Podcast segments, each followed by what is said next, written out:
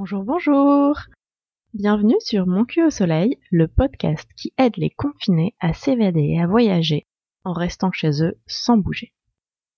Ça va? Tu ne tournes pas trop en rond? Je t'espère en bonne santé en ces vilains temps qui courent. Et si ce n'est pas le cas, plein de bisous. Passons aux choses badines, le cul du jour. Tu l'attendais avec impatience, le voilà Le cul du jour, c'est une confrontation utopique en milieu liquide.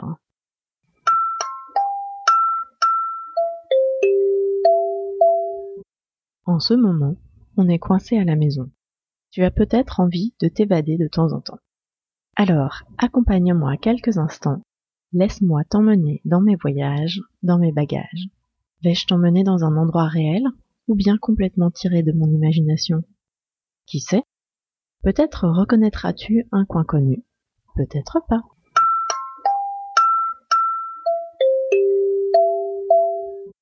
Une ombre passe, sombre présage. L'eau devient menaçante.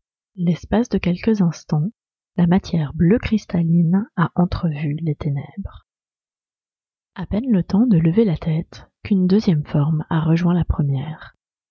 De géants triangles noirs de plusieurs mètres d'envergure dansent sous la surface.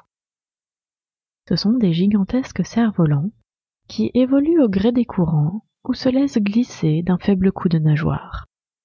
Vu d'ici, c'est rudement impressionnant, et on n'ose pas vraiment aller rejoindre ces monstres. Pourtant, qu'ils sont beaux, d'une agilité rare et de cette élégance qu'on ne rencontre pas sur Terre. À Manta Point, on les croise souvent, ces des mers, elles viennent s'y faire faire une beauté.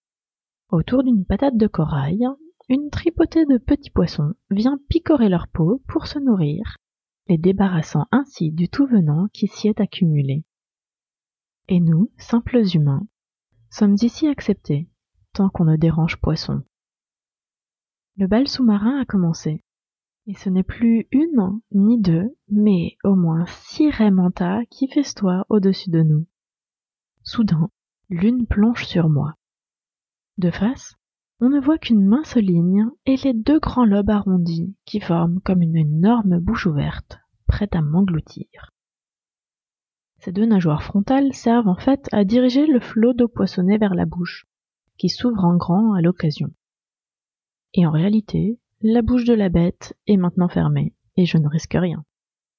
Mais tout de même, vu d'ici, on dirait bien qu'elle cherche à m'avaler tout cru. Bon, je suppose que le bloc en alu sur mon dos ne doit pas être agréable à digérer. Je file vite fait, sans demander mon reste, avant de me rendre compte qu'elle venait juste jouer.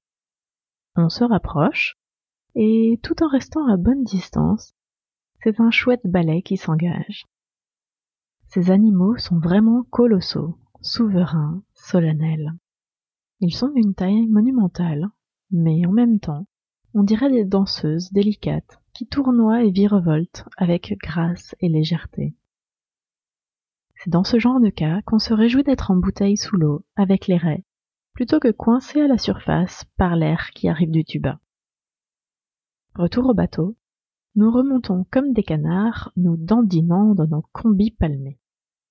Le contraste est saisissant avec nos ballerines sous-marines. Le point de plongée est tout près des falaises, une drôle de roche grise qui paraît noire, percée de crevasses et de cavernes, et surmontée d'un chouquet de verdure fluorescente qui leur donne l'air toutes ébouriffées. Plus loin, l'eau ici claire prend des teintes grises de plein océan.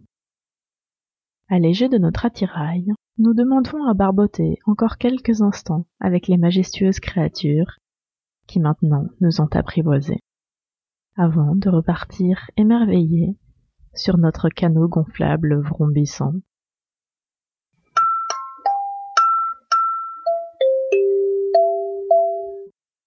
De mon côté, la balade est terminée, mais rien ne t'empêche de la poursuivre et d'innover. Tu as aimé? Alors, note le podcast et laisse-moi un commentaire, ça fait toujours super plaisir. Si tu n'es pas inspiré pour me rédiger un mot d'amour, tu peux toujours me proposer le cul du lendemain. Peut-être que tu auras la surprise de le retrouver dévoilé dans un prochain épisode. Reviens vite, je serai là toujours pour toi.